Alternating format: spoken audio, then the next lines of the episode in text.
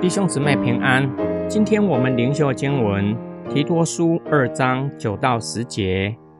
做奴仆的要凡事顺服自己的主人，讨他欢喜，不要顶嘴，不要失取财物，却要显示绝对的诚实，好使我们救主神的道理在凡事上都得着尊荣。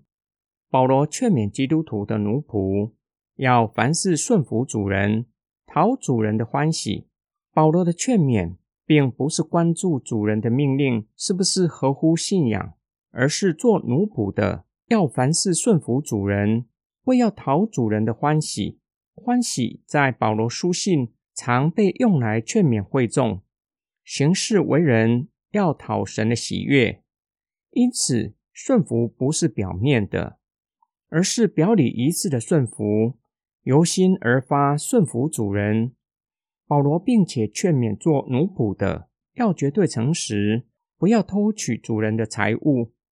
保罗说明如此劝勉的目的，乃是为了救主神的道，特别是福音被人尊荣，因为他们的行为见证，让人被神的道吸引，将颂赞荣耀归给神。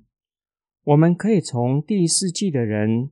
都熟悉的荣辱恩惠文化来理解保罗的劝勉。第一世纪的人都在这样的文化之下生活。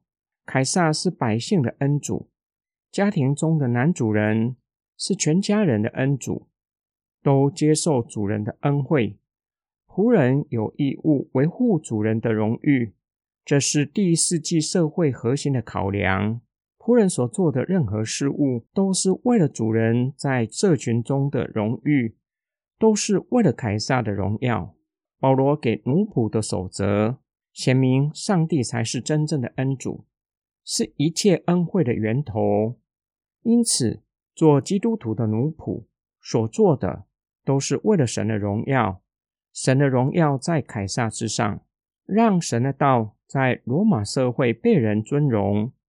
使世人将颂赞荣耀归给真正的恩主，就是上帝他自己。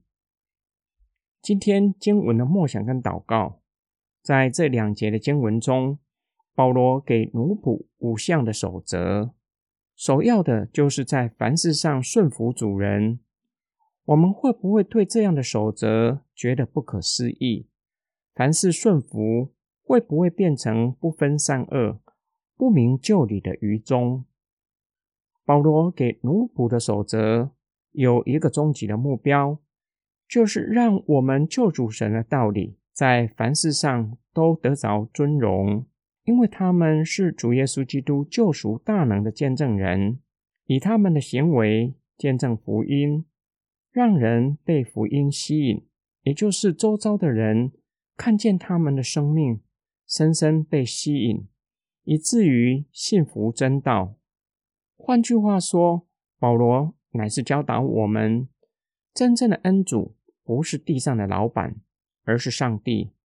我们对老板表里一致的顺服，乃是因为对上帝存感恩的心，感谢神以他的大能救赎我们，以至于在凡事上对在上掌权者显出顺服。最终极的目标，就是为了神的道被人尊荣。这样的顺服，不是愚昧无知，不是不懂得分别是非善恶。我们可能会认为，凡事顺服等于不分善恶的愚忠，却是没有看见自己的假冒为善。表面顺服只是迎合人的喜好，这样的恶有没有可能比愚忠还可怕？带给个人和群体更可怕的后果。求主赦免我们，我们可能有意或者无意犯了假冒为善的罪，只做表面功夫，为要得着人的喜欢。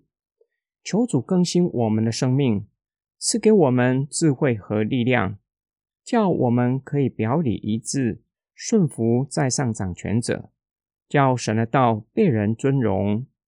我们一起来祷告。创造生命、救赎我们的天父上帝，感谢你不以做我们的神，做我们在天上的父以为耻。你乐意将生命赐给我们，使我们的生命被改变，心思意念不断的更新，使我们具有分辨的智慧，同时赐给我们行善的能力，使我们可以在凡事上寻求你的荣耀，叫神的道在世人中间被尊荣。让世人将颂赞、荣耀都归给你。我们奉主耶稣基督的圣名祷告，阿门。